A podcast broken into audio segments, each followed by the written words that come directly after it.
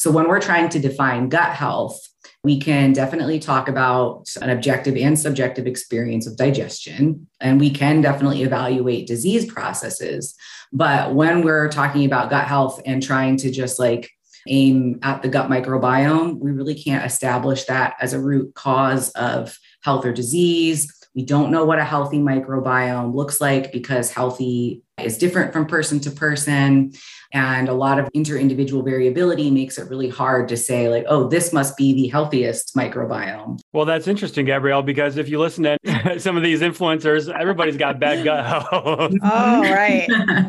and the best way to help your gut health. Yeah. of all evil. Yeah. Yeah. Oh, yeah. People are trying to sell you a problem, so you'll buy their solution.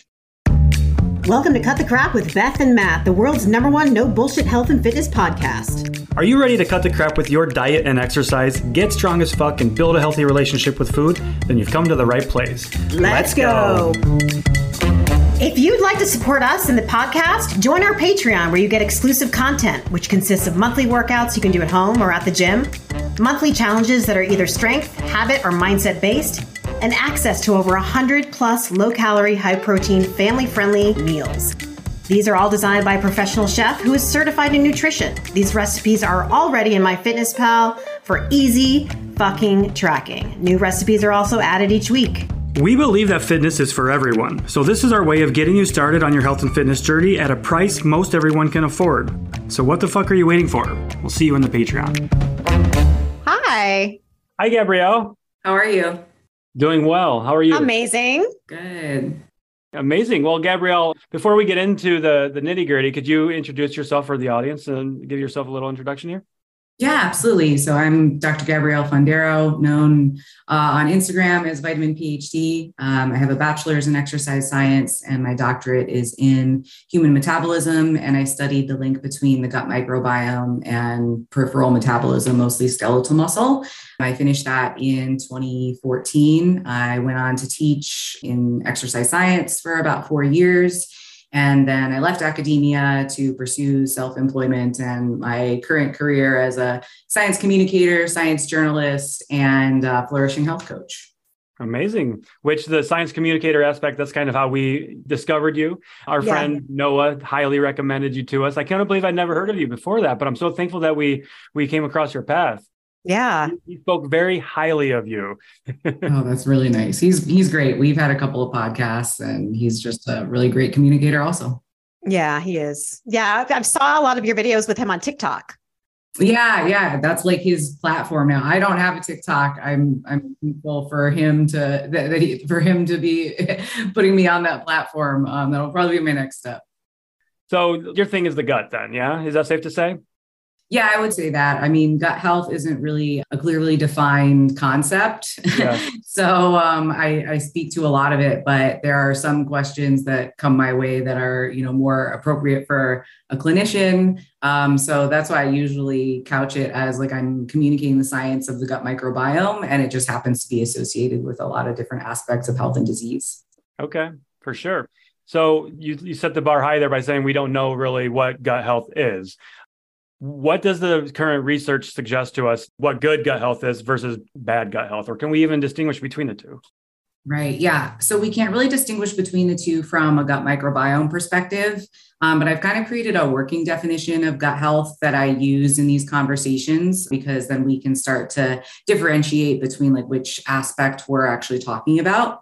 Uh, mm-hmm. So I call it the three Ds of gut health. So we have digestion. That's basically just the the objective process of digestion and absorption, and then also the subjective experience of the digestive process, and then excretion as well. So in other words how are you feeling when you're digesting your food and then how are you feeling in terms of like your bowel frequency and bowel habits so that's digestion. That's one of the d's. The other d would be disease. So that is the presence or absence of an organic or functional disease. So an organic disease is one that actually affects the tissues. So something like ulcerative colitis where we actually have intestinal tissue damage, and obviously also the function is affected. Whereas a functional disease is something like irritable bowel syndrome, where the tissues look normal, but they're not behaving in the way that we would expect them to.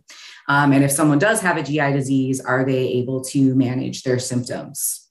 That's disease. And then the third D is diversity, and that's the diversity of the gut microbiome. So, diversity refers to both the richness or the number of different um, species or types of organisms that we have, and then also the evenness or the relative proportions. So, generally speaking, even though people might assume that we don't want any potential pathogens, we only want like quote unquote good microbes, that's actually not the case. We really do rely on some of these potential pathogens to keep our immune system informed. And it's actually kind of about the balance of the beneficial and neutral microbes to the potential pathogens that can keep those potential pathogens in check. But we don't have any established reference ranges for the different types or ratios of microbes that we would want to see. And we actually haven't been able to identify every gut microbe present. So even though we've like sequenced the human genome, we haven't done that with the intestinal genome because it has somewhere around like 10 times more genes, maybe more than that. Um, and we're looking at potentially thousands of, of species. So there's still a lot that we don't know about what might be kind of ideal diversity. So when we're trying to define gut health, you know, we can definitely talk about an objective and subjective experience of digestion, and we can definitely evaluate disease processes.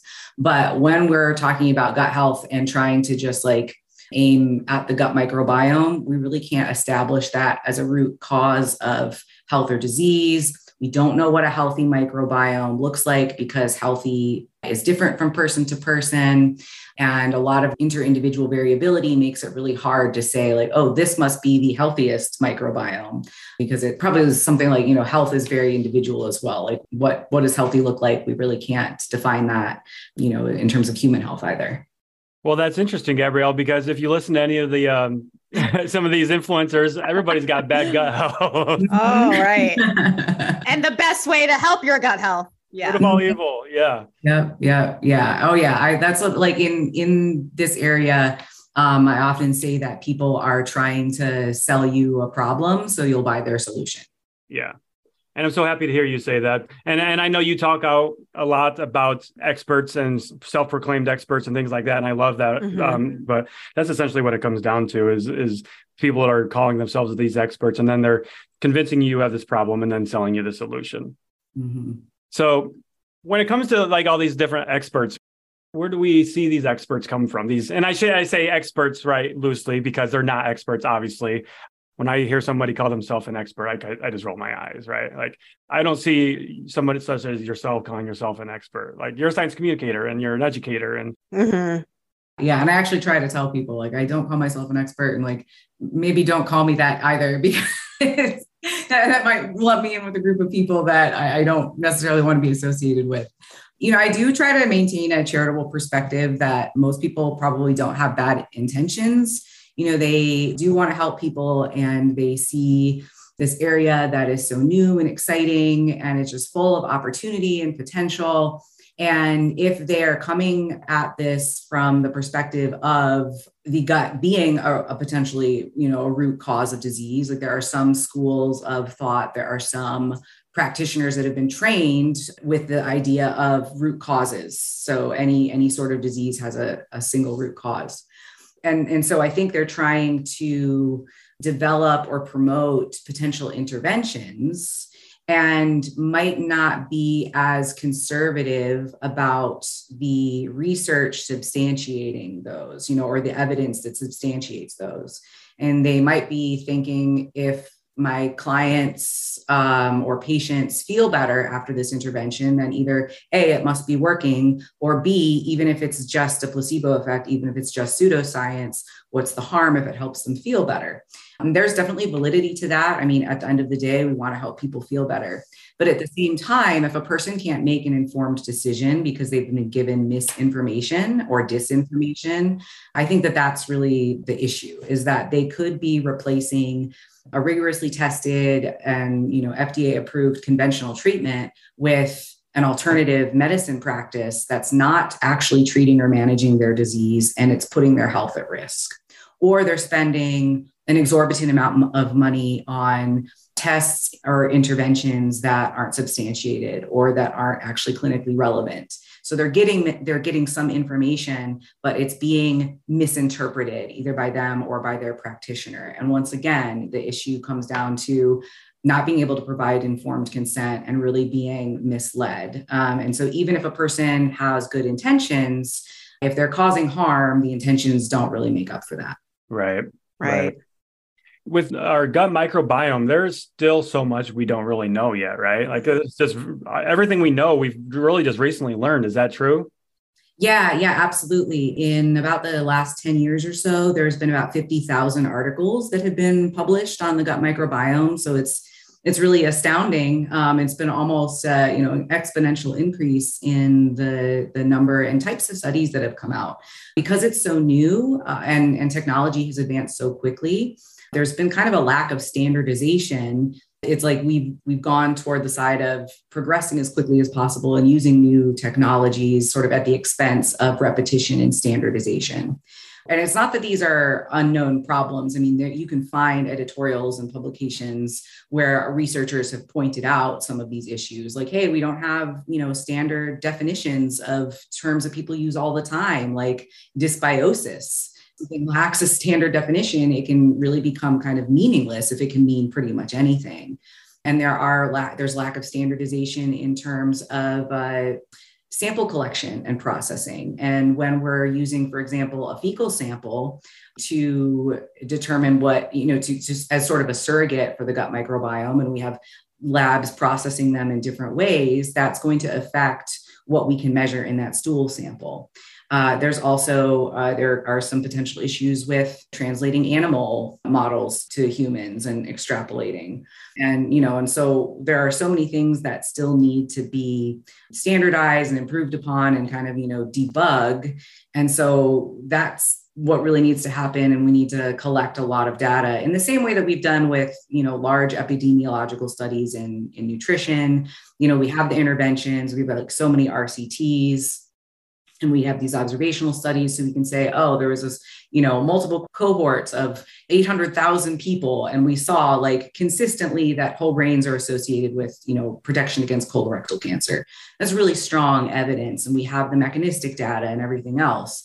And we really don't have that yet when it comes to gut microbiome science so it's an exciting time then to be in your field, and really, because you can right? you're, you're at the budding edge of all the research. And I know just here in um, I can't remember the exact study, but University of Toledo just did a new study. Uh, it was an animal model, but I can't really remember what it was. But I, I read about it, and I was like, wow, this is really cool. This is happening in my backyard, and there's just so much that they don't know yet. Mm-hmm. Yeah, that's absolutely the case. Yeah, there are just hugely understudied areas and so many questions still. So it is it's really exciting but it, it leaves us kind of lacking and probably you know wanting in terms of practical applications that just yeah, yeah. definitely a challenge there. Mm-hmm. i have a few questions only because we work with people with nutrition and we always get asked about supplements you know should i be taking a prebiotic? Should i be taking a probiotic? So if you can explain you know what is a prebiotic a probiotic and do we even need them yeah, yeah. So a probiotic is a live microorganism. Um, in most cases, they're going to be bacteria, but there are yeast based probiotics that, when ingested in adequate amounts, which is really key, confer some benefit to the host. And so, we, in most cases, we're looking at either strains of lactobacillus or bifidobacterium. And then, like I mentioned, there are some yeast based probiotics. That's usually going to be an S. boulardii. And their applications are fairly limited and they're also strain specific. So, for example, if you have a child with antibiotic associated diarrhea, uh, you would want to give them a lactobacillus rhamnosus GG. That would be effective for them. But if you're an adult with antibiotic associated diarrhea, you'd be taking S. if you wanted to do this in the most scientific, evidence based way. There's not a kitchen sink probiotic that everyone should be taking, like a multivitamin. So, prebiotics are energy sources for microbes, and prebiotics are usually in the form of fiber, resistant starch. We don't have to supplement with those because we get them from our diet. So, whole grains, fruits, vegetables, beans, nuts, those all provide prebiotics, or another word for that would be microbe accessible carbohydrates. Uh, now, prebiotics specifically are used by beneficial microbes whereas microbe accessible carbohydrates could be used by just any microbe. So even like the neutral ones or even the potential pathogens. But a lot of microbes, especially those that live in our large intestine, are what are called obligate anaerobes. So that means that they they don't tolerate oxygen and they have to make energy uh, in the absence of oxygen, and so they rely really heavily on glucose. That glucose is stored in these dietary fibers that resist our own digestive enzymes. So they pass through our small intestine to the large intestine, um, and then they can be metabolized by the microbes there. And that's where most of our gut microbiome is located. So you could supplement with a prebiotic if you wanted to, but like really it wouldn't be as cost effective as just having a, a wide variety of dietary fibers. Uh, and then there are there are synbiotics as well, which combine a probiotic uh, with its preferred prebiotic. Um, or what we think might, it might prefer. So you get the microbe and an energy source together in one capsule there's really no evidence that you would benefit from probiotic supplementation if you're a healthy individual and you don't have like IBS or um, inflammatory bowel disease or diarrhea due to some you know, antibiotics or, or a gut bug or whatever. Uh, if you're a healthy individual, then you're most likely going to be basically putting your money into the toilet. um, yeah. They're kind of one end and out the other, and, and they won't they won't really because there's really nothing to be done. You know, mm-hmm. the idea that we need to like optimize everything and, and right what optimal looks like yet. Right. So would it be safe to say that antibiotics do affect your gut in some form? Mm-hmm. Yeah, absolutely. Antibiotics absolutely will have some level of influence. Really depends on the the type of antibiotic and then like the duration um, for which it's taken. There are some that seem to have pretty weak effects, like amoxicillin doesn't seem to have a significant impact on the gut microbiome as a whole, and um, guts seem to bounce back pretty quickly after that. Others that might be a little bit more intense, um, like ciprofloxacin, that seems to have a pretty significant impact on bifidobacteria.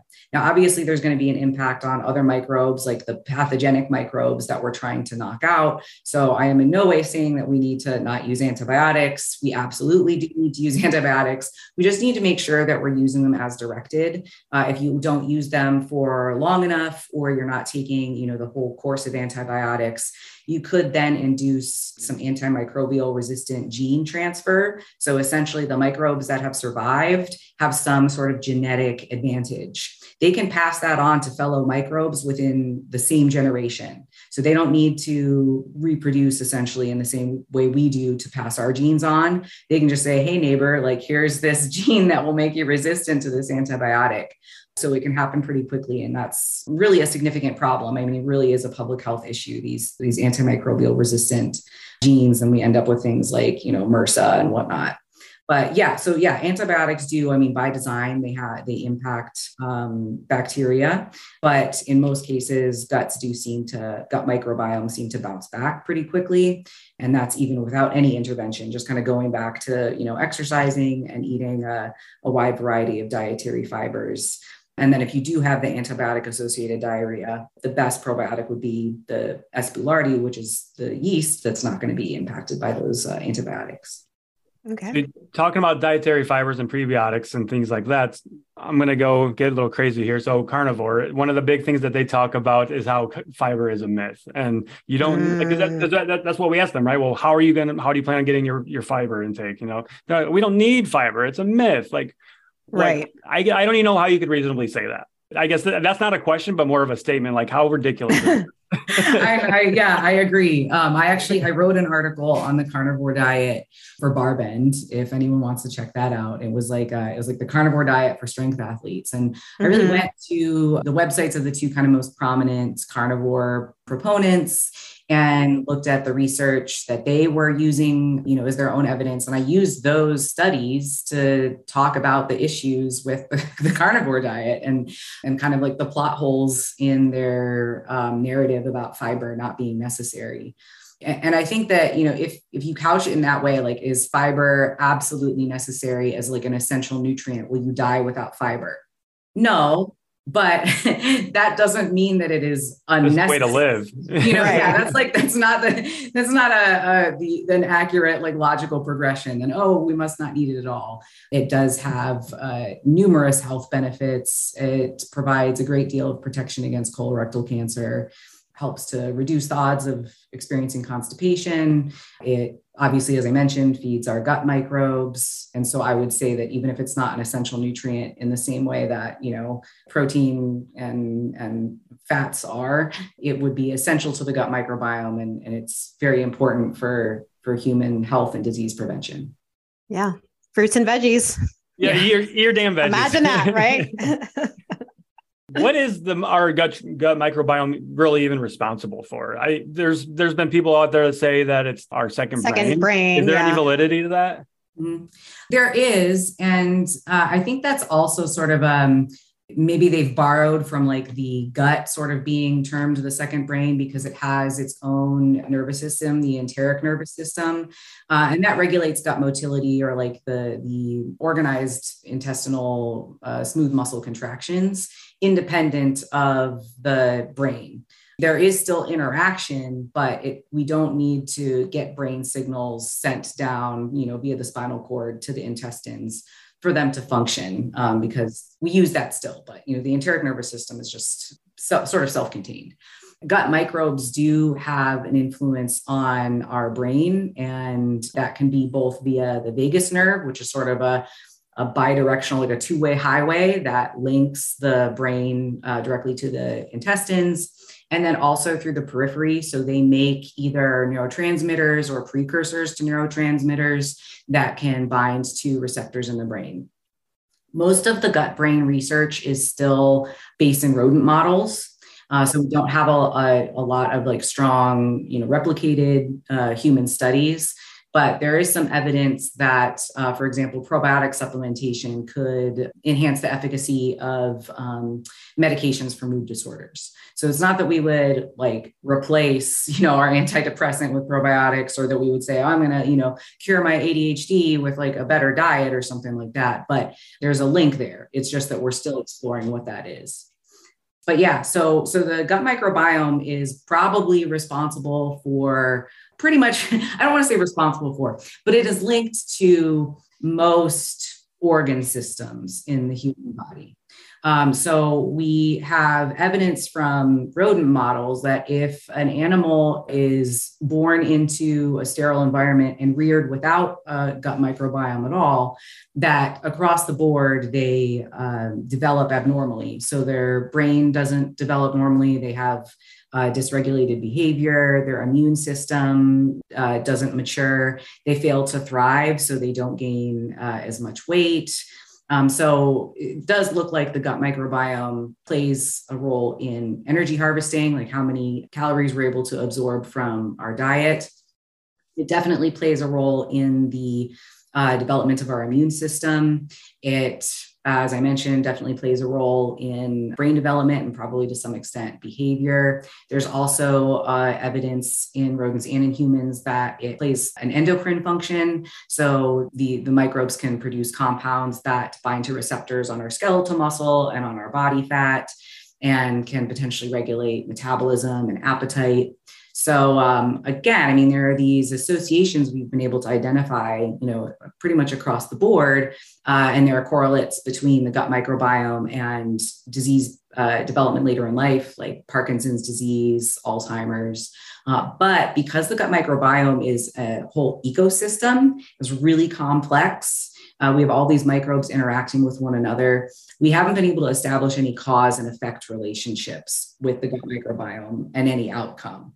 Uh, and we haven't even really been able to do that with microbes. I mean, the closest we've gotten to is H. pylori, because one early researcher decided to drink an H. pylori cocktail to try and prove that like it caused a little research. yeah, I know, right? That's real dedication. yeah.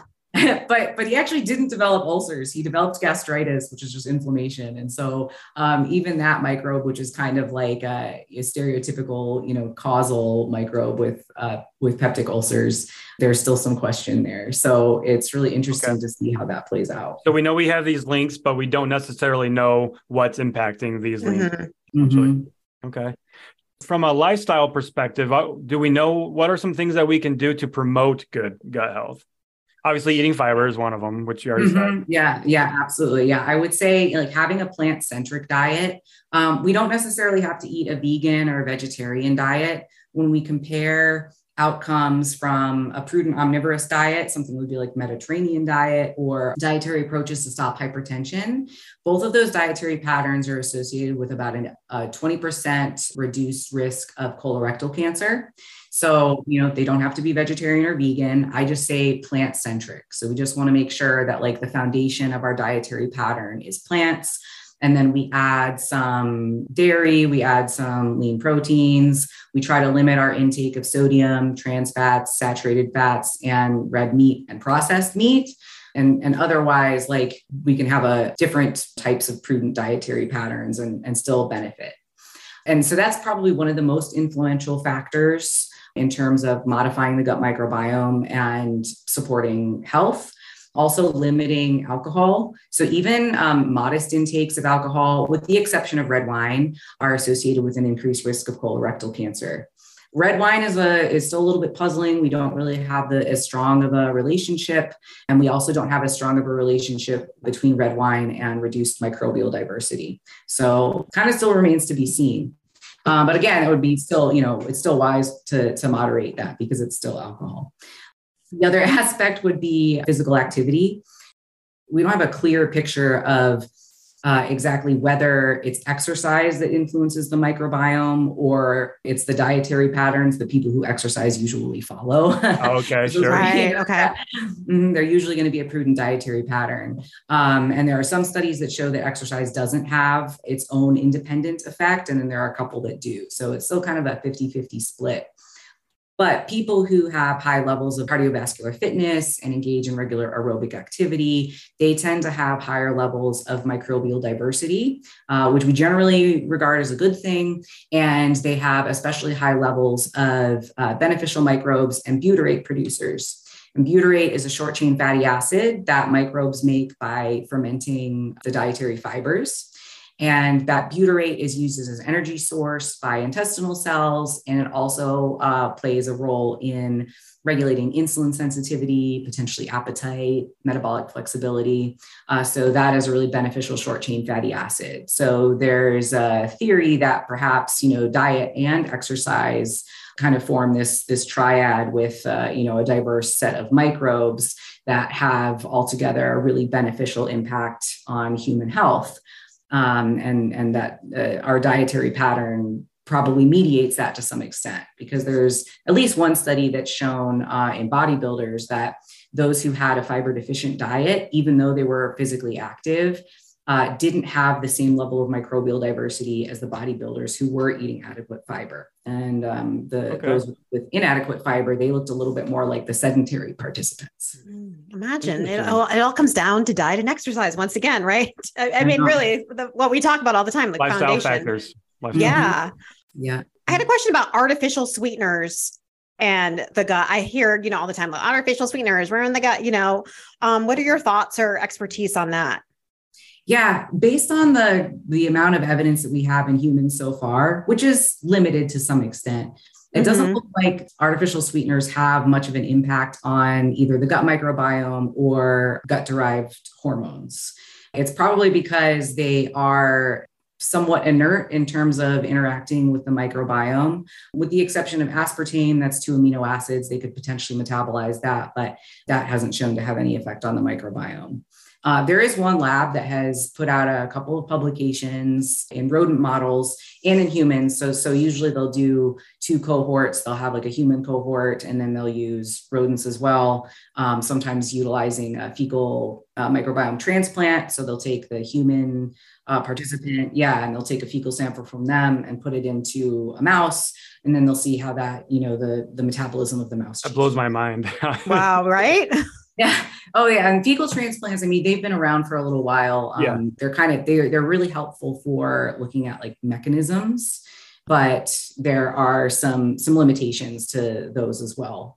Because a, a, a, mouse intestine is still a mouse intestine and so you end up with a mouse flavored you know human microbiome but uh, some of the issues with those studies are supraphysiological doses that they're using in rodents you know so it's not an amount that a human would normally eat They've also used um, what some people call pseudo replication. So they take one person's fecal sample and put it into five rodents, and then they um, analyze that statistically as being an N of five.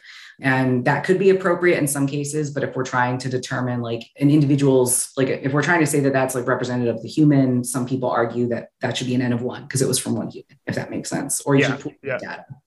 And then also in the most recent publication that they put out, they had the participants do their glucose tolerance test at home, which is really not, that's not up to par with like research standards. They have put out a couple of publications that implicate artificial sweeteners and things like insulin resistance and you know just kind of general perturbations in terms of metabolic flexibility but by and large the rest of the data really doesn't show that and even if we look at like you know the influence of people drinking diet soda on you know insulin sensitivity and weight management and whatnot it does not get in the way of weight loss over right. time yep which we we yell off the top of a mountain literally we we climbed a mountain right.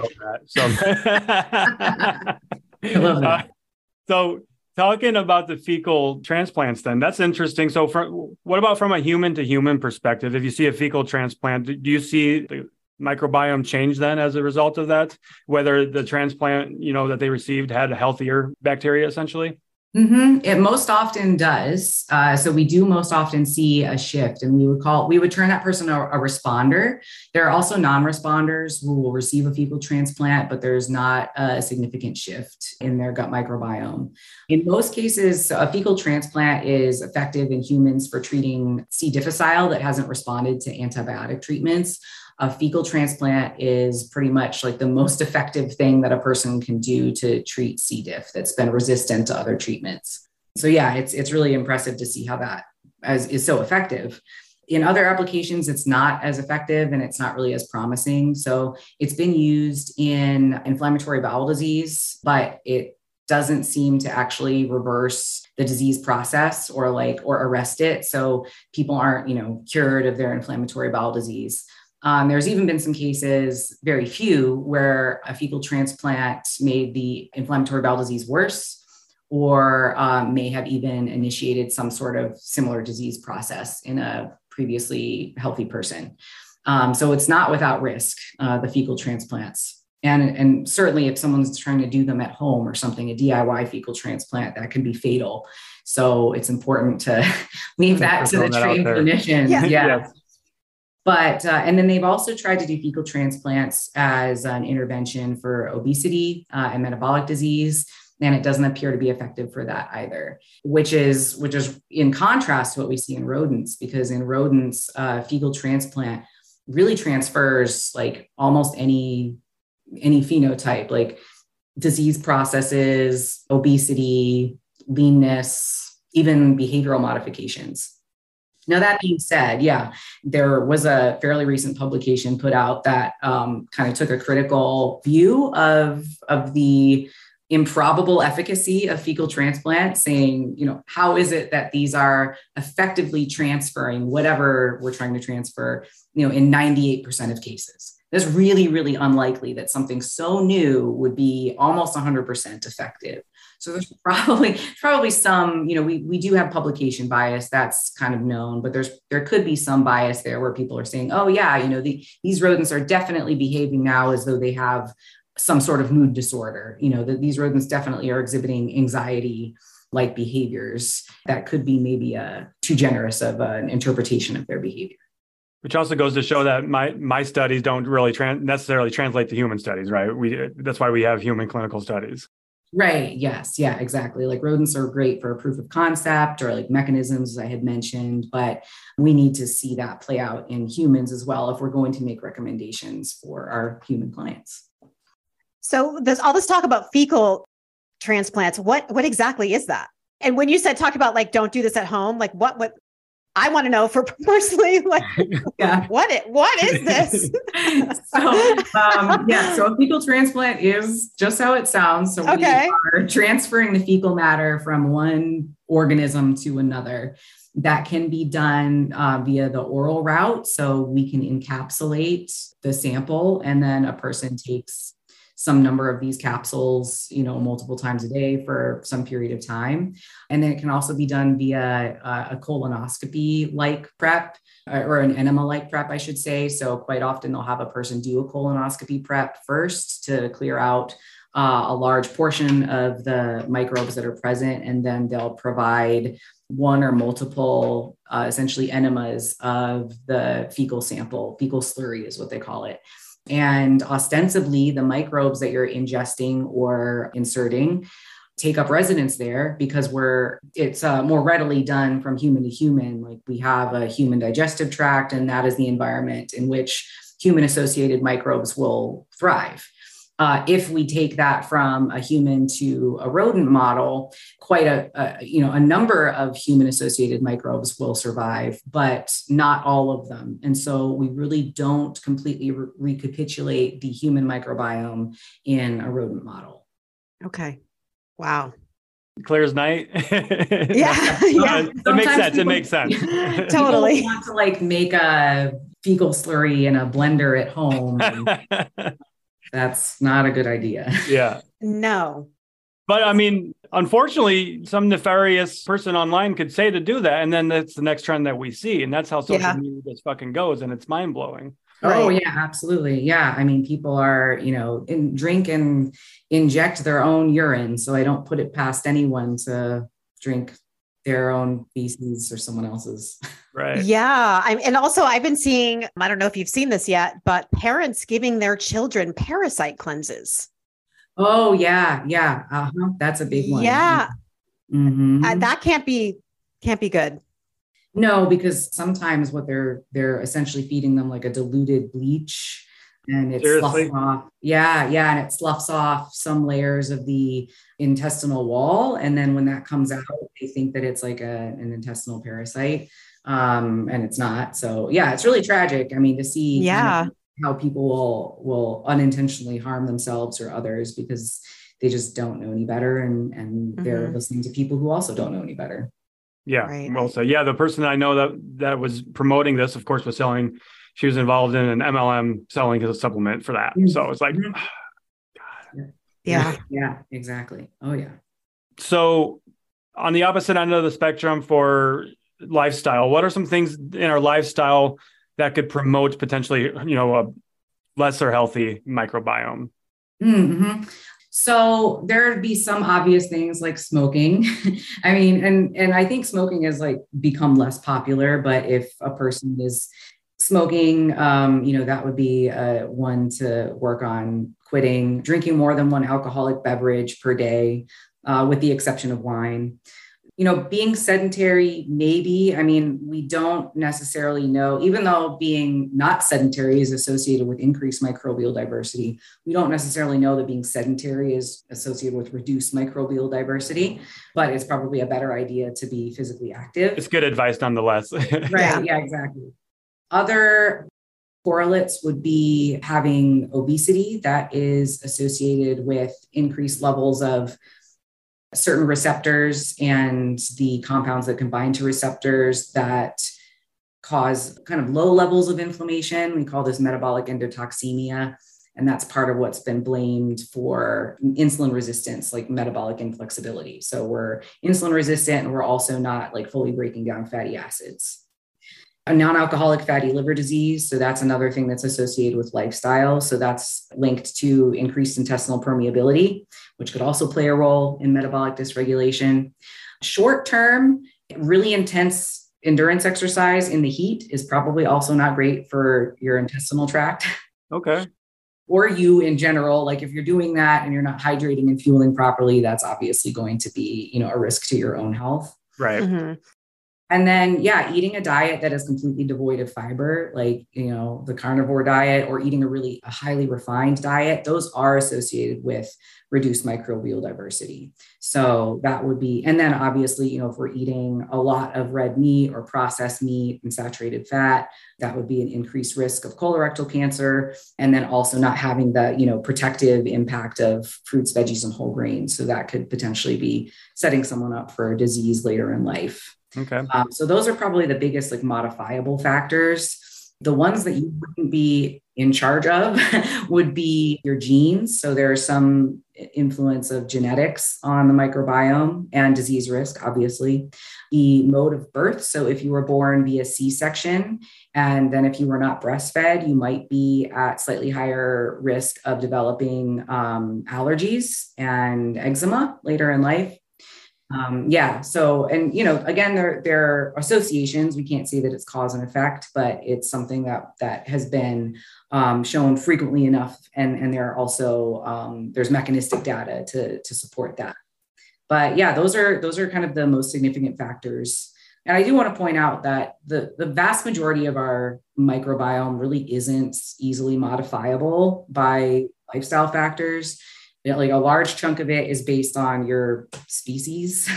Like because we're humans we have a, um, a, a, human core microbiome. And then our geographic location and that probably is a, a number of factors you know environmental factors and whatnot. And um, you know genes if we're you know living where around our parents and whatnot that constitutes another significant proportion of our microbes. So essentially, you can have a healthy individual in Japan uh, that's going to look significantly different from a healthy individual in the US just because of where they're located. They're both considered healthy, but it matters because when we are trying to determine like whether someone's microbiome uh, is healthy, we have to have a healthy control, right? Well, if you are being compared to healthy controls in the United States, but you're Japanese, you might be mislabeled as having dysbiosis just because you're different from the healthy controls. But that doesn't necessarily mean that there's a problem with your microbiome. It's just different from that set of healthy controls. So, what we're really lacking is sort of like a universal cohort of this is healthy that we could like compare others too. Uh, and there was a, a, Belgian study that I can't recall who the author was, but they mentioned that we would need something like 80,000 healthy samples or, or samples from 80,000 healthy participants to be able to just start creating a from all over the world too, I'm assuming. Yes, exactly. Um, wow, yeah. Yeah. So that's next to impossible, I'm sure. yeah, it, it, would be very difficult to do that. Um, but you know, it's, it's kind of like hopefully where we're headed that we can do okay. that eventually. Cool. Yeah. Cool. So, from a non-science perspective, what is it that you do with people, and how do you and how do you pe- help people with your coaching program? Because I know you're a coach as well. Mm-hmm, yeah. So I do, um, a, you know, some amount of just gut health education. Okay. Uh, if a person has questions about, you know, um, a test that they might want to do that is, uh, you know, a direct-to-consumer test, or they want some information about like dietary modifications or supplementation for you know just general gi distress so it's not disease management but it's information that can help them to feel more comfortable in terms of their you know digestive process and and also make more informed decisions but the vast majority of what I do is actually not gut health related at all. and it's actually about my clients' relationships with food and body image. Um, so, one thing that I've said uh, in the past is that our relationship with food is really an outward manifestation of our relationship with ourselves. So the narratives that we have about ourselves, you know, the beliefs that we have about our our willpower, our self-discipline, you know, whether or not we trust ourselves, whatever messages we've internalized about, you know, whatever weight stigma we've internalized, that's going to influence the way that we behave around food. And quite often that can progress into a place where we're feeling out of control around food. We have a lot of guilt and shame. We're very critical of our bodies. We overvalue our appearance, you know, at the expense of appreciating other things about ourselves. And we end up feeling really controlled by our diet and really not flourishing. And so, what I do is I help people to reestablish a healthy relationship with food and, and body and and that's why when i say that health isn't easy to define it's because health is more than just our physical health. And so i help clients with flourishing health which is about all domains of health. So our physical psychological philosophical and and social forms of health. Yeah. Amazing. It's all encompassing. All encompassing. yeah absolutely. For sure. Where can people learn more about what you do and contact you yeah, so um, I'm Vitamin PhD on Instagram. My website is vitaminphdnutrition.com. And they can also, uh, if they want to check out things that I've written, it would be barbend.com and then also examine.com. All right. We'll be sure awesome. to plug all of those outlets. Yeah, absolutely. Thank you so much for coming on the podcast. We really appreciate it. Absolutely. Thank you for having me. So thankful to connect with you. Yes, absolutely. Hope you enjoyed this episode. So why not share with a friend who needs to hear it? Send us a DM on Instagram or email us at cutthecrappod at gmail.com and join our Patreon at patreon.com slash cutthecrappodcast. As always, we appreciate you and thanks for being here.